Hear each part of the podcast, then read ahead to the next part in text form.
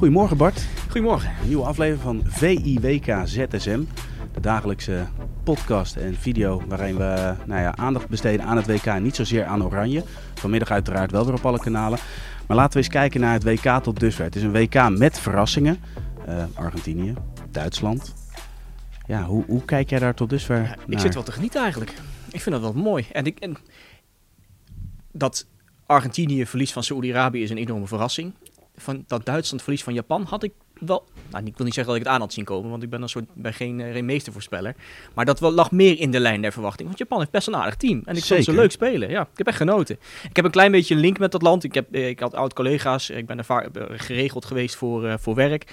Uh, dus ik had okay. ze voor, uh, uh, voor aanvang van het toernooi ook gestuurd van, joh, moeilijke pool, maar misschien kunnen jullie de, ja, de, de groepsfase overleven. En toen kreeg ik ook terug van, ja, moeilijk, moeilijk. We zijn een beetje, een beetje timide. Ja, ja. maar ja... Hadden die spelers niet trouwens, hè? Nee, helemaal niet. Zo, die, die, hadden, er, die hadden er echt zin in. Maar als ze nu van Costa Rica winnen, en nou ja, we hebben gezien dat het geen wonderploeg is, dan zijn ze er al bijna. En ja, dat is, dat is wel echt een, echt een, ja, een stunt aan de ene kant. Aan de andere kant, ja, ik had tot een beetje verwacht dat Japan best wel goed voor de dag zou kunnen komen. Nou waren ze in die wedstrijd tegen Duitsland in de eerste helft, uh, werden ze volledig weggeblazen. Hè. Schotverhouding 14-1. Ja. Uh, Duitsland had, uh, had er ja, een aantal kunnen maken. Volgens mij, als je het over nou, de hele wedstrijd kijkt. Ja, voor, voor oh. rust inderdaad. Uh, expected goals 3,1 voor ja. Duitsland. Anderhalf over de hele wedstrijd voor, voor Japan. Maar waar je dan de complimenten moet geven, is dat de Japanse coach het goed aangepakt heeft in de rust. In de eerste helft, alles over links lag open. Raum, ja. de linksback van Duitsland, Absoluut. constant vrij. hij werd ook neergehaald waar de, waar de strafschop uitkwam, waardoor Duitsland scoorde. In de tweede helft zette de coach het om van Japan. Vijf man achterin, een paar handige wissels. En uiteindelijk zijn het de twee wissels die dan de doelpunten maken. En draaien ze die wedstrijd compleet om. En wint ja. Japan voor het eerst een wedstrijd waarin ze op 1-0 achterkomen op een WK. Ja, echt goed gedaan. En ook wel knap. Uh, ja, knap dus van die coach van Japan. En ook wel een beetje opmerkelijk dat Vliek dan, dan weer geen uh, antwoord op had. Om, uh, om dat, ja, dat foefje van, van de Japanse coach weer terug te counteren, laat maar zeggen. Ja, toch mijn vraag aan jou. Was Duitsland dan teleurstellend of verraste Japan vooral? Ja, Duitsland... Ze hebben leuke spelers, hè, Japan? Ja, Japan heeft zeker leuke spelers. Maar is het nou dat Duits... ja, Duitsland heeft genoeg kansen gecreëerd om twee, drie doelpunten te maken? Dus ja. we hebben een beetje pech gehad in de afronding. En als je het dan zo open huis hebt achterin in de, in de slotfase, waar het, waar het geregeld uh, 1 tegen 1 was, of zelfs een overtalsituatie ja. van Japan, ja, dan vraag je een beetje om de problemen. Die defensie van Duitsland, ja, ik denk niet dat je daarmee zo snel wereldkampioen wordt. Aanvallend hebben ze hele leuke spelers, maar achterin houdt het niet over. Ja, wat dan wel opvallend is, dan kun je zeggen dat uh, met deze verrassingen dat een WK heeft geen makkelijke wedstrijden meer. En dan heb je ineens Spanje, Spanje dat aantreedt tegen Costa Rica. ja. ja. dat is niet te stoppen. Dat nee. positiespel nee, is echt fenomenaal. Ja, het was een grote show. Het was, het was heerlijk. En dan vind ik mooi dat die, dat die Gavi nog scoort. Jongen, ja. net 18. Ja, het, het, is gewoon, het is, het is heerlijk. En ik, ik, moest, ik moet eerlijk zeggen, ik wist niet van tevoren echt wat ik moest verwachten van Spanje. Maar dan zie je toch weer dat het, dat het die eerste wedstrijd swingt. En laten we nou ook niet gelijk zeggen dat Spanje de topfavoriet is. Want Costa Rica was wel enorm zwak. Maar ze hebben toch wel indruk achtergelaten. Ja, absoluut. Uh, we hebben het over de verrassingen tot dusver vanavond. Of tenminste, vandaag hebben Zwitserland, Cameroen, Uruguay tegen Zuid-Korea, Portugal, Ghana, Brazilië tegen Servië.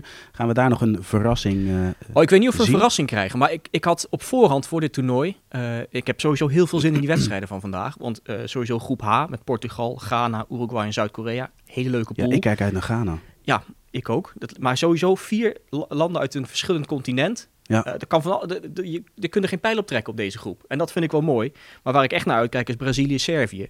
Uh, ook zij zitten in een grappige pool. Zometeen nog een, een grappig feitje erover. Okay. Maar ik had, ik had Servië van tevoren. Uh, had ik, heb ik toch al een, een soort... Ja, een dark horse is het misschien net niet. Maar wel als een soort hele, hele gevaarlijke...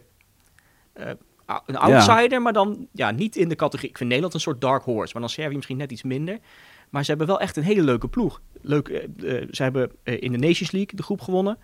kwalificatiegroep voor het WK kwamen ze redelijk moeiteloos doorheen. Boven ja. Portugal geëindigd, eerste dus. die hebben gewoon echt een heel mooi elftal. Ook, bizar feitje, het langste elftal gemiddelde lengte van alle landen die meedoen aan het WK. Had ik ook niet verwacht, maar die Serven nee, zijn best wel lang. Senegal maar die winnen ook wel vaak met basketbal volgens mij. Even een hele andere tak van sport. Um, en het mooie aan deze groep als je kijkt naar het WK vier jaar geleden, dan was het bijna exact dezelfde groep. Ze hebben er nu Cameroen bij. Uh, uh, Zwitserland zit ook in die groep. Ja. Uh, vier jaar geleden was het Brazilië, Servië, Zwitserland en Costa Rica. En nu is het Brazilië, Servië, Zwitserland, Cameroen.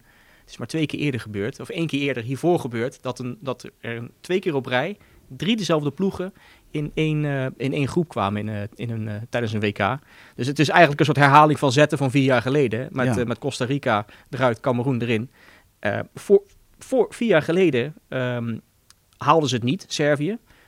Ze hebben best wel vaak een hele leuke ploeg. Maar deze eeuw bijvoorbeeld, drie keer eerder aan een WK meegedaan, nooit de tweede ronde gehaald. Maar twee wedstrijden überhaupt gewonnen van de negen. Ja. Dus het, het, het, houdt niet over als ze eenmaal op een eindronde zijn. Maar ze hebben nu zo'n leuk team met Tadic. Nou, ik heb een lijstje gemaakt. Mitrovic, Vlahovic, Jovic. Ja, twee keer Milinkovic, Savic. Ja. Zij zijn dan de verrassing van vandaag. Uh, nou, misschien niet tegen Brazilië, maar in die andere twee wedstrijden wel. Oké, nog, nog heel kort Ghana. Dat is natuurlijk ook uh, veel om te doen tegen Portugal. Uh, Ronaldo, dus sowieso een mooie wedstrijd. Maar waar ik enorm naar uitkijk, is de positie van Kudus. In het elftal van de week uh, besprak al dat hij waarschijnlijk in de Frenkie de Jong rol gaat spelen.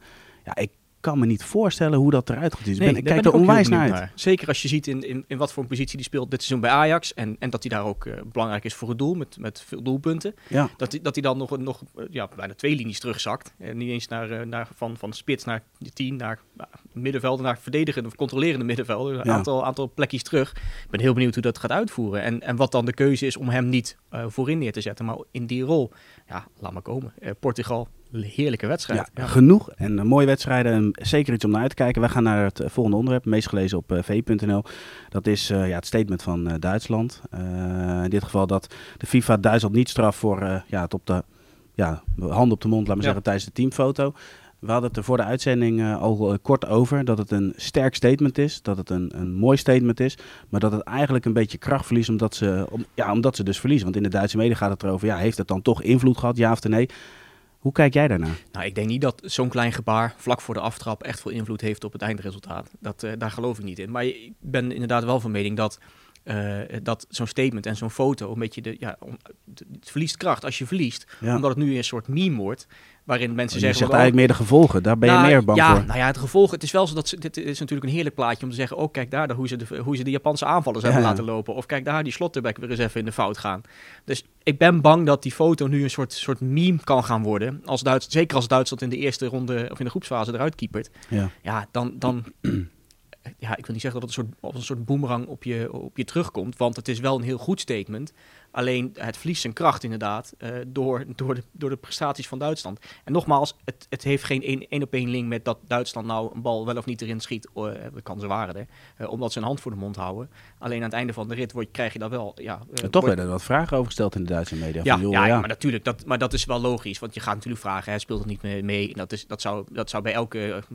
als er als iemand slecht geslapen heeft, bij wijze van spreken, dan wordt er ook ja. na de wedstrijd en je verliest, dan wordt er ook na de wedstrijd gevraagd van, joh, speelt dat niet mee? Of hou je je hand voor je mond, speelt het, uh, speelt dat mee? Ja, tuurlijk gebeurt, er wordt daar vragen over gesteld. Ja, dat is ja. logisch, ja.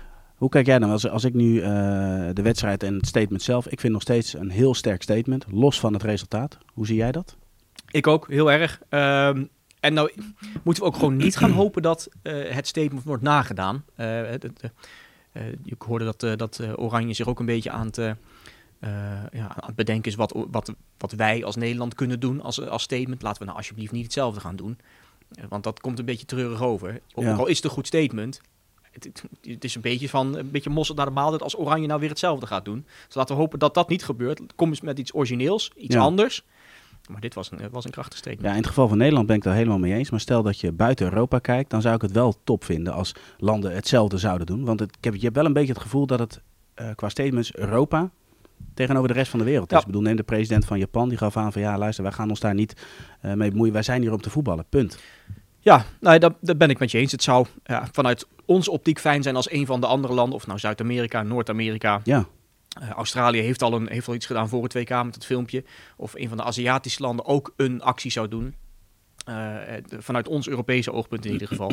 ja, uh, Japan zegt inderdaad, we doen het niet. Dan moeten we misschien onze hoop vestigen op, uh, op een van de Zuid- of Noord-Amerikaanse landen. Ja.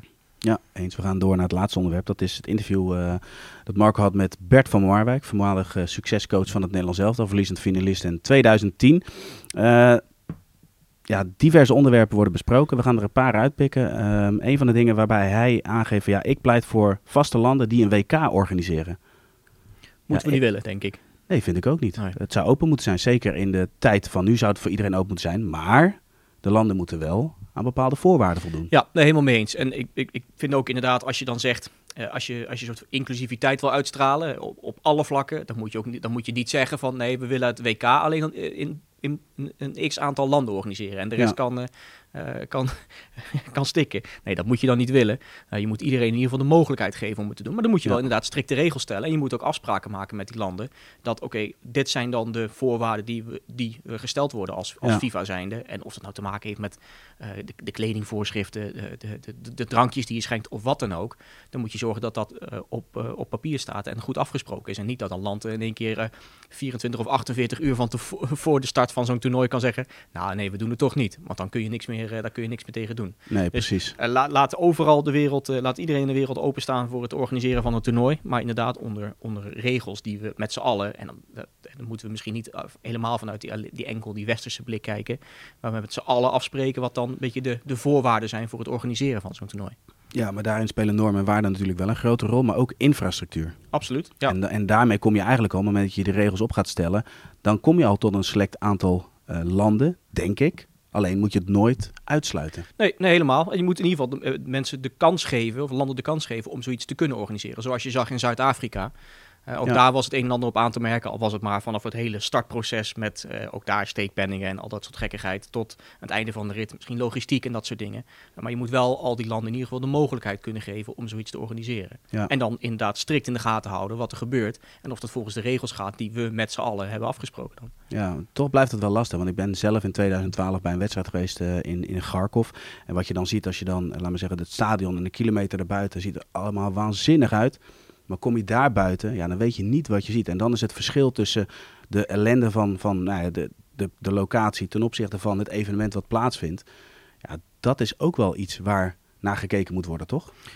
Ja, al heb je dat überhaupt. Uh, als, je, als je op vakantie gaat naar, uh, naar landen waar het, uh, waar het iets anders is aan toe gaat dan in Nederland, kom je dat ook wel überhaupt wel veel tegen. Als je dan naar de hoofdstad gaat en je rijdt met de auto ja. de, de, de, de, ja, het, het randstedelijk gebied uit, laat maar zeggen, van de lokale, van, van de hoofdstad of wat, wat dan ook, dan kom je ook wel vaak in wat, wat treurigere situaties.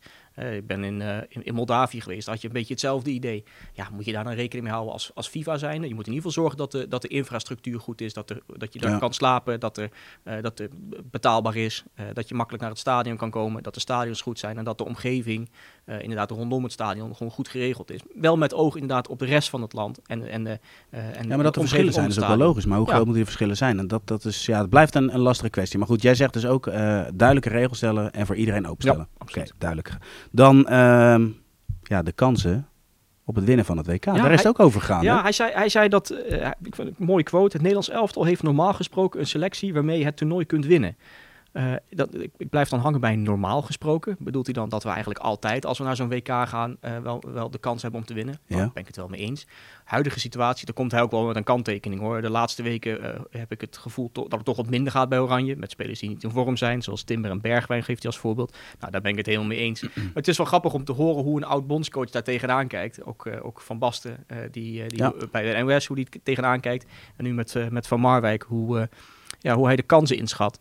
Um, ja, ik, ik, ik, ik, vraag me ook af, want hij weet dat hij dit interview geeft uh, na de eerste wedstrijd. Hij weet uh, uh, wat voor impact zijn woorden hebben. Ik vraag me af hoe ver hij dat afweegt en hoe ver hij rekening houdt met het, het, het, teamproces van Oranje, waarin hij wel of niet wil, wil ja, als een soort een beetje wil storen, ja of nee. en ik vond dit nog een redelijk solide, degelijke uitspraak. Ja, het gaat vooral om de onderbouwing, toch? En die ja, klopt daarom, wel. en, en, dat, en dat klopt ook wel. Ja. Maar ik, ik ben wel benieuwd wat die, met wat voor een insteek die daar gaat zitten. En uh, met uh, wat voor een gevoel hij zo'n interview geeft. Ook wetende dat hij in dezelfde situatie heeft gezeten tijdens het WK van 2010. Ja. En helemaal in de EK 2012, waar het waardeloos ging met Oranje. En dat je dan kritiek krijgt. Uh, en, en dat je dat als bondscoach zelf niet echt kunt hebben, al die, al die aandacht van buitenaf. Terwijl hij nu wel daar gaat zitten. En zijn Ja. mening is razend interessant natuurlijk. Uh, maar dan weten. toch wel met zulke uitspraken komt waarvan hij denkt, ja, we zijn gewoon niet echt in vorm, dat soort dingen. Het klopt allemaal wel. Maar wat vind jij dan? Vindt hij dat hij het wel of niet zou kunnen doen? Nou, ik, ja, ik vond het een heerlijk interview. Dus, hij, dus wat dat betreft moet hij doen. Maar ik vraag me dan vooral af wat er in zijn hoofd omgaat Ja. als bondscoach. Eh, omdat hij in dezelfde positie heeft gezeten. Aan de andere kant, hij heeft ook op de stoel van de bondscoach gezeten. En op dat moment zijn er natuurlijk ook allerlei prominent in de voetballerij Ja, die een mening geven. Ja, dus in maar, die da- zin, maar, dat, maar daarom denk ik juist van, zou hij die afweging gemaakt hebben? Moet ik dit nou gaan doen? Moet ik dit soort dingen zeggen? En wat kan ik wel zeggen? En waar moet ik misschien eh, een, beetje meel in mijn mond hebben eh, om, niet te, om niet te zeggen eh, van, nou, het is gewoon waarloos, we worden absoluut geen kampioen. Had hij ook kunnen zeggen. Dat is misschien ook wel realistisch. maar ja, wat, wat, hij, wat er bij hem in, in omgaat, in de wetenschap dat hij zelf een bondscoach is geweest op een WK en EK, waar het de ene keer goed ging en de andere keer slecht. En hoe de pers en, en dit soort interviews een soort dynamiek creëren in de, in de spelersgroep. En, en wat dat voor een impact heeft. Zal het dan ook een rol spelen wie er op de, bondscoach, op de stoel van de bondscoach zit? Voorheen was het, tenminste tijdens de EK was Frank de Boer. Nu Louis Vergaal. Met Frank de Boer heeft hij natuurlijk samengewerkt. Maakt dat nog uit, denk je? Eh, ik weet eigenlijk niet hoe, in hoeverre die, eh, eh, die goed is met Louis van Gaal. Dus eh, dat, dat, Volgens mij is daar geen verleden. Nee, helemaal vol- niet zelfs. Volgens mij, als ik het zo terugdenk, ook niet helemaal. Dus wat, wat dat aan gaat, denk ik dat hij. ehm, denk ik dat hij daar minder. eh, eh, ja, dat, Frank de Boer had hij misschien de hand boven het hoofd kunnen Ja. houden. En dat dat misschien hier minder het geval is. Eh, en dat er aan de andere kant ook geen eh, animositeit is. Dus dat hij ook niet de, even de zaag erin hoeft te zetten.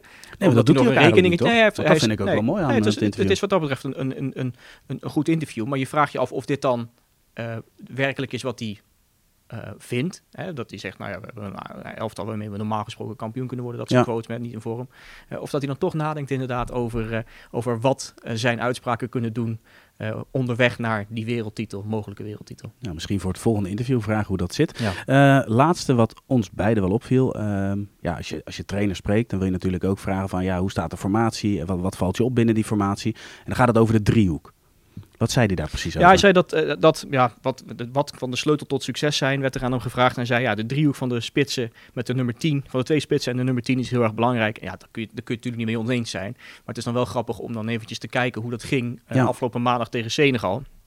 En of daar inderdaad een goede wisselwerking was tussen die twee aanvallers en die nummer 10. Nou, die was er absoluut niet. nee. Er leek nul chemie. Eh, en, en dat is wel zorgelijk. Als je ook kijkt naar Bergwijn, eh, speelde bijna 80 minuten. Heeft geen bal gekregen eh, van de aanvallers waarmee hij samengespeeld heeft. Jansen, Gakpo en, en Memphis. Ook een beetje pech natuurlijk, want in de vierde minuut kwam die bal, die, die lage, lage voorzet van, van Gakpo, net achter Bergwijn. Waardoor Ja. de- ja, een kans om zeep geholpen werd. En hij heeft zelf ook maar één keer één van die drie aanvallers bereikt. En als je dan kijkt over de hele wedstrijd, maar vier passes tussen die uiteindelijk vier spelers die voorin hebben gestaan. Ja, Ja. het, het, het, het klikte niet. En, en ik heb ook het idee, als je zo'n beetje de, de persconferentie hoort van gisteren, ehm, dat er wel wat eh, veranderingen aan zitten te komen. En ik, en ik denk zelf dat Gakpo eh, doorschuift naar de spitspositie en Klaassen misschien wel op 10 kan, eh, kan gaan starten. Om even weer iets anders, iets anders te proberen. Want ja, je zag dat het met Jansen toch niet helemaal lekker uitpakte. Ehm, en dan is het afhankelijk van hoe lang Depay kan spelen. eh, ja, of, die, of die start. Hè. Dus dan begin je met hem de eerste drie kwartier. Ja. Want de connectie was de er wel, toch? Met Memphis Ja, nee, maar daarom. Dat vond ik ook wel verrassend. Daarom vond ik die getallen ook wel verrassend. Ja. Als je ziet hoe Bergwijn en, en Depay een koppeltje vormden voorin met een nummer 10 erachter. Of het nou Klaassen was of Bergwijn en, of, eh, eh, Berghuis. Ja. Dat maakt niet zoveel uit. Maar die twee klikten wel goed. Maar ja, ook daar was, was weinig van te zien in de 12 minuutjes dat ze ongeveer samen speelden. Ook geen bal, eh, bal tussen die twee gespeeld. Dus dat, ja, dat vond ik wel, eh, eh, wel zorgelijk. Maar ja, terugkomt naar dat interview met Van Marwijk. Ja, dat is inderdaad de sleutel. En dat heeft Van Marwijk goed gezien. Ja. Weet je ook zelf natuurlijk met de ervaring met, met de aanvallers en de problematiek die we, die we wel of niet hadden in, in 2010 en 2012 met Van Persie die niet echt in vorm was in die toernooien. Wat doe je met Huntelaar, dat soort dingen. Dus dat is wel een mooi, eh, Precies. mooi, mooi vraagstuk en mooi dat hij dat, eh, dat aankaart. Ja. Nou, dan komen we wel misschien wel tot de leuke slotvraag. Het ging in aanloop naar Senegal ging het over wie staat er op doel en wie staat er naast Frenkie. En nu is het eigenlijk, hoe ziet de driehoek eruit? Nou ja, ik gok. eh, eh, even rekening houden met hoe lang Memphis de paai ongeveer kan spelen. En dat ik dan verwacht dat hij in de tweede helft de minuten gaat maken. Ja. Ja, ik gok dan op Klaas op 10, Gakpo en Bergwijn voorin. Uitstekend. Kunnen we winnen. Dank u wel Bart.